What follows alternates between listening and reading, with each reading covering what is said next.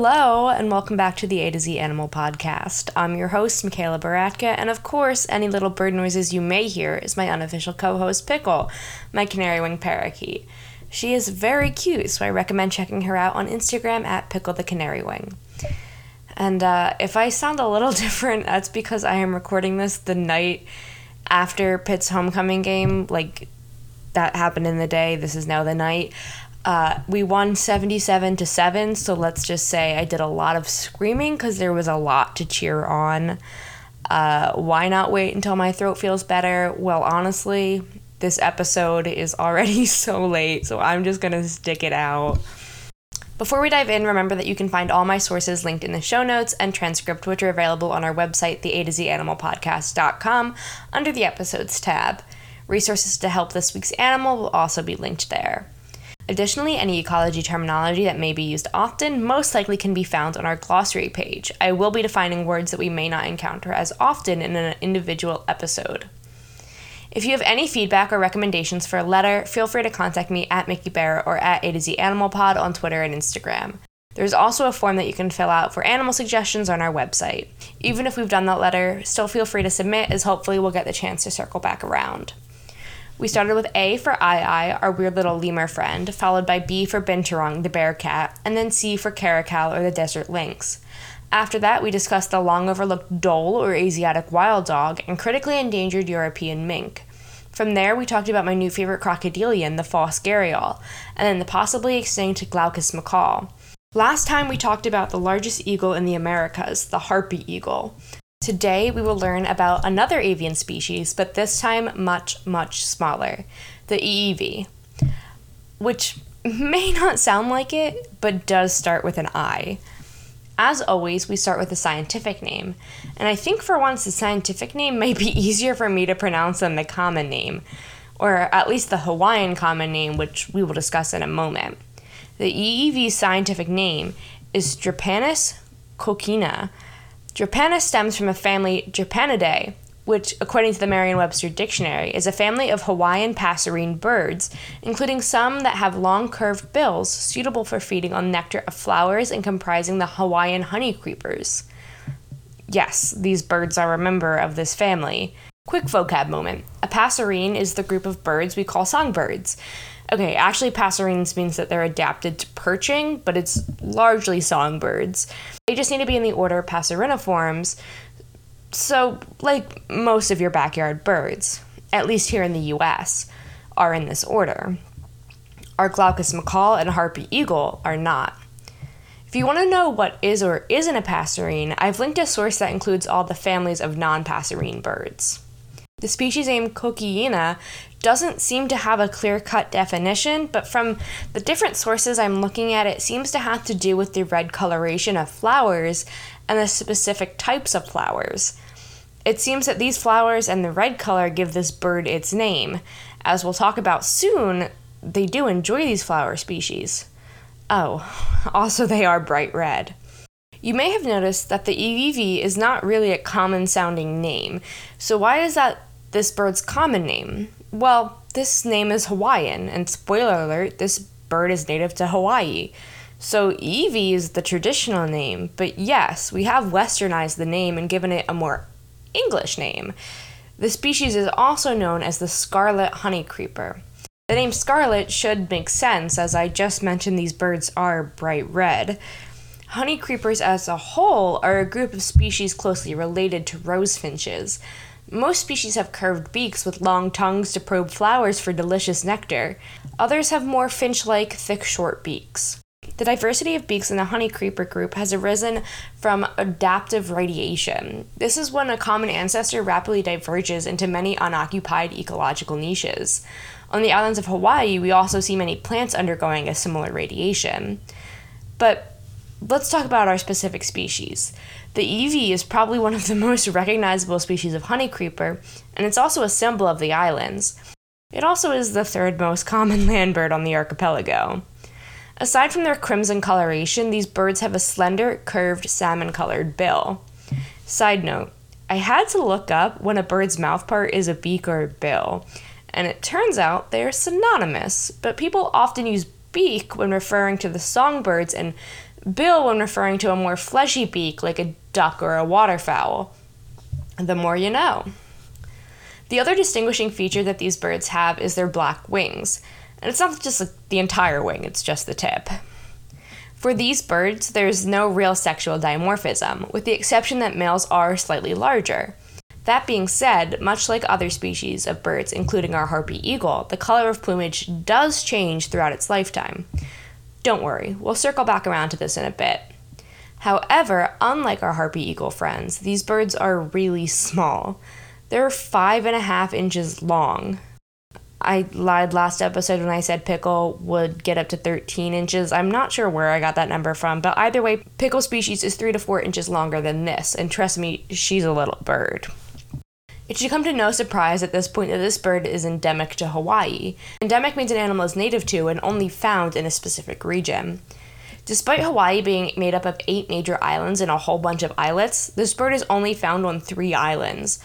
Now, it's not too uncommon for species to only be found on a specific island in a chain, but with birds, the physical barrier of the ocean isn't that much of a problem. That being said, we do get some really cool diversity in related bird species within island groups. I mean, look at Darwin's finches on the Galapagos Islands. Now, the diversity we look at there largely has to do with the food resources, occurrences of droughts, and other environmental factors. See Peter and Rosemary Grant's work, What These Finches, for a better explanation. I didn't find anything that was limiting these birds to these three islands. Potentially, other islands are too far to journey to, or maybe invasive species or even house cats that have come to the region as humans have taken over, which in turn remove birds from the other islands. Regardless as to the reason they aren't present along the entire archipelago, these birds are found on Kauai, Maui, and Hawaii Island. I did read that they are capable of long and high flights, which may take them between the islands, but this is mostly motivated by food, which we'll touch on in a second. Now, just a warning, I am about to butcher a whole bunch of names as we go into habitat and diet, because these birds live among and drink the nectar of a whole bunch of native Hawaiian flowers, and I can hardly speak English. Side note, as I was recording this, I realized I knew someone from Hawaii and probably could have asked her for pronunciations, but it is too late at night, and I am also far behind schedule in getting this episode out. So if you're a native Hawaiian, Pacific Islander, or can just speak words better than me, please feel free to reach out and tell me how I should have said these words, because again, I can hardly speak English. These birds can be found in the forest canopy on the islands, where ʻōhiʻa lehua are plentiful. The ʻIʻiwi is a vital pollinator for these flowers. As such, the nectar of these flowers are one of the bird's major food sources. Aside from these flowers, the birds will also occupy the areas of the forest with lots of mamane and akala. Fun fact, the akala is a species of raspberry native to Hawaii. And yes, Hawaii does have forests. It's not just beaches. However, as we will discuss later, beach resort development on the islands does pose a great threat not only to this species, but all endemic Hawaiian species. And these guys are active foragers, and are said to rarely stop moving. I know they aren't hummingbirds, but reading how they probe for nectar, pollinate flowers, and never stop moving, all I can picture is a bright red hummingbird. Oh, and I think the ʻōhiʻa lehua is the flower that technically gives them the red scientific name, but it's so confusing because these species also have westernized names, but those names, when typed into Google, don't seem to give the same result. And that, my friends, is why we have scientific naming systems. And guess what? I already covered their diet. All these flowering plants I cannot pronounce are the species that they get their nectar from. And they can do this because of that slender curved bill. Oh, they may also eat small arthropods if need be, but this species is not really adapted to do that. Real quick though, I did just read that they will drink nectar from other flowering plants, but it seems like the trees I just mentioned are the fan favorites. I was unable to find anything about native predators to these birds. In fact, most islands don't have big predators simply because they don't have the same resources as mainlands, but there definitely are some invasive predators. And this is a bigger deal than normal predation because these birds haven't had time to adapt to them. In other ecosystems where there's a clear predator and prey relationship, we see a biological arms race, where the species are evolving in response to each other. For example, let's say rabbits evolve to be faster, because the ones who can outrun foxes are the ones more likely to reproduce. Well, in turn, the foxes are going to speed up because those who can catch the faster rabbits are in turn more likely to survive. The cycle then continues. But without any native predators, these birds haven't had to worry about it. Evolution doesn't happen overnight, and the reality is that these introduced predators have had plenty of time to evolve their ability to catch prey. So, what are these introduced menaces? Well, I already hinted at one, and that would be house cats. Outdoor cats harm bird populations here in the continental states. Now, imagine throwing them into the mix with a species that has not had to worry about predation. On top of that, humans have, albeit more inadvertently, brought rats and mongooses with them to the islands. That being said, one of the biggest threats to the Hawaiian honeycreepers is the mosquito. We'll get into why when we talk about threats and conservation, but just know that while technically not a predator, this disease-carrying vector is a big problem for this species. Like most birds, this species is diurnal. We already covered that they pretty much never stop moving looking for food. This is important because they are pollinators, so they're playing a very important role in the ecosystem. And I don't know if it's because they have such an important role or not that they are a very loud species, but I'm going to make a judgment call and say that these are very cocky birds. By this, I mean they get aggressive when other species get near their nectar sources. Not only do their wings make an audible fluttering when they fly, they are also a very loud species as it is.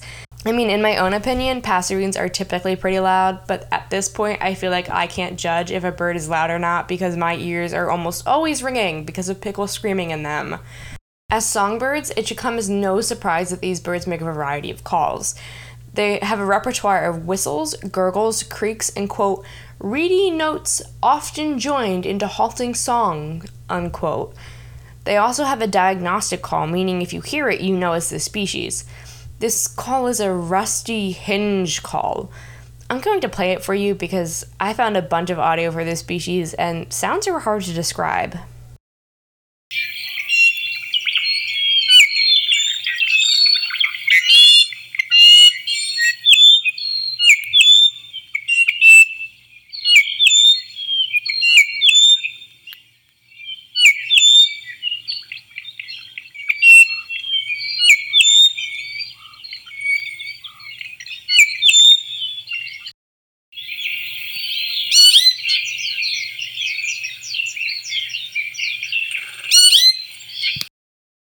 They may also whistle like humans or even imitate other native birds. This may come as a surprise, but actually quite a few species around the globe have the ability to mimic sounds, although none compared to the lyrebird, which, by the way, and don't tell Pickle, is my favorite bird species. But they aren't just territorial over their nectar sources. Both male and female ʻIʻiwis defend nesting territories. It seems like they're actually more likely to do this than defend nectar resources. I think these birds are actually trying to protect their nectar when it comes to courtship and nesting because it shows that they have the means to support their offspring. And while their nesting territory is smaller than a thousand meters squared, their territory is larger than the other Hawaiian honeycreeper species. And if I'm incorrect, please let me know. I swear I could not find a ton about their reproduction. Reproduction in this species is very closely tied with food availability, specifically the availability of the ʻōhiʻa lehua flowers. Not only are these plants used for food resources during this time, but nests are often built in the terminal branches of these trees. These nests are small and cup-shaped, which are made from tree fibers, petals, and down feathers. Both males and females work to help build the nest, but as expected, the females do the majority of the work. Peak breeding season is February through June, but because they are dependent on the ʻōhiʻa lehua flowering, they may breed between December and July. It seems like these birds may or may not utilize courtship rituals, and by that I mean some sources say they don't really have courtship and some say they do. I think most likely the reason this is variable is because they are monogamous species. That being said, I couldn't find out if this was per season or for life. One source said they stick together during breeding but go their separate ways the rest of the year. It could very well be that there isn't much research on the topic, but I do know that for some species, they will be monogamous for a year and then find a new mate if they find someone better, but others will stick with the same partner between seasons. But the courting rituals that have been observed include the male performing displays such as song flight and wing fluttering while singing. Courtship feeding is also common during the entire breeding cycle. Oh, and females also sing during this season, but as with most species, the males have to prove their worth to the females. But once they've got a mate and a nest, it's time to start laying some eggs. Much like the harpy eagle, the ʻIʻiwi often lays two eggs, but they can have up to three. These eggs are bluish in color and will hatch in about fourteen days. Before they hatch, the female is the only one to incubate the nest. That being said, the male isn't totally useless, as they will feed the females while they sit on the nest. After they hatch, the chicks are not the same bright red color that gives their parents the name. Instead, they're a yellowish green with brownish orange markings. Because of the stark differences in adult and juvenile plumage, these were actually once thought to be two different species. Of course, molting into adult plumage has since been documented, answering that question. This molting will occur shortly after fledging, which will occur around twenty-one to twenty-four days. At this point, they're able to fly from tree to tree and will follow their parents around, much like how Pickle insists on following me around the apartment. They will depend on their parents for the first four months of their lives. While hopefully this doesn't happen, should a nest fail, the species is capable of producing a second brood in a season. I'm sure the extended nesting season helps this. The only other real-life history milestone I should mention is that they brood young. How young? No idea, because I couldn't find that information. I'm assuming young means the following season. I also could not find their average lifespan. That being said, a single website with some questionable formatting said they may live up to five to twelve years. Okie dokie, let's get into some fun facts. Okay, one of the first things I learned about these guys is one of my favorite things. A group of honeycreepers is called a hive. I don't know, man. I just love fun group names. The feathers of this bird were often utilized by native Hawaiians to create robes for nobility.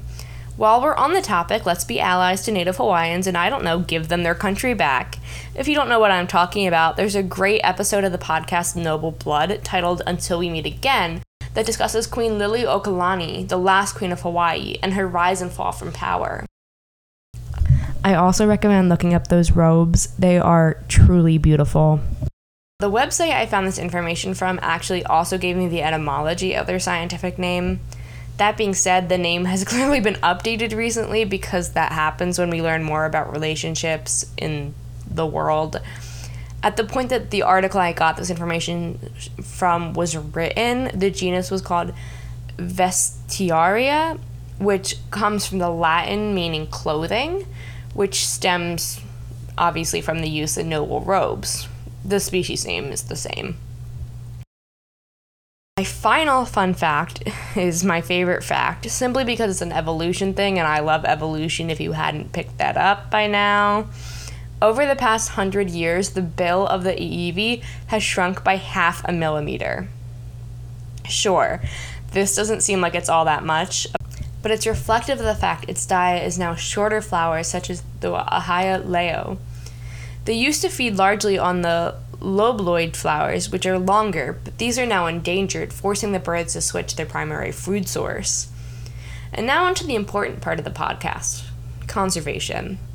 According to the I U C N Red List, these birds are vulnerable and decreasing. That being said, under the Endangered Species Act, this species is listed as threatened. As with all the species we've talked about on this podcast, the loss of habitat poses a great threat to this species, especially since they're highly dependent on very few species, and those species are also at risk. In fact, the ʻōhiʻa loa have become susceptible to rapid ʻōhiʻa death, or R O D, which is a fungal disease that is rapidly causing this tree population to decline. Removing the primary food source and habitat for this species isn't going to help the declining population. The biggest threat to these birds is the introduction of the non-native mosquito. These insects spread avian malaria and avian pox. While the mosquito was not always present on the islands, the birds were temporarily able to evade the threat, as they could move to higher and cooler elevations. However, with climate change increasing temperatures, there are fewer high mountain refuges available to these birds. They're also losing their forests due to urban development, and as I talked about earlier, Other non-native species now prey on them. The good news is there are quite a few efforts to help save these birds. The American Bird Conservancy has efforts to help protect all Hawaiian seabirds. While these guys technically are found in forests, I think because they're endemic to the islands, they count as seabirds. One of the major components of these efforts is predator-proof fencing. As I mentioned earlier, these birds are not adapted to predation, so this is a vital effort. Additionally, the Center for Biological Diversity is currently petitioning to protect the lands where these birds call home. There's also an entire project called the Maui Forest Bird Recovery Project, which aims at protecting the forests they call home in addition to creating more high-elevation habitats for them. Their website is linked on our website, and they have places where you can donate to not only help these honeycreepers, but other at-risk Hawaiian birds. There's also a great article from All About Birds, which is part of the Cornell Lab of Ornithology, about how to keep hope alive for these birds. And with that, I'm going to wrap up this long overdue episode. I hope you enjoyed learning about the Scarlet Honeycreeper with me. Feel free to follow at A to Z Animal Pod on Instagram and Twitter for updates about upcoming episodes. With the semester underway, it's especially important if you want to know if I'll miss a week, like this past week, as sometimes exams just take precedence over the podcast. And if you've made it this far, please feel free to give me some feedback, be it over social media or email. All of my contact information can be found on the A to Z Animal Podcast dot com. What do you think I did well? What topic do you think I glossed over too fast? Do you want longer episodes, shorter episodes? Any feedback is so highly appreciated, as I'm brand new to hosting a podcast and know there are probably a million things I could improve on. Thank you so much for listening to the A to Z Animal Podcast. I'm Michaela Baratka, and I hope you'll tune in next time as we move on to the letter J for Javan rhinoceros, the most endangered mammal in the world. Have a great day, and stay safe.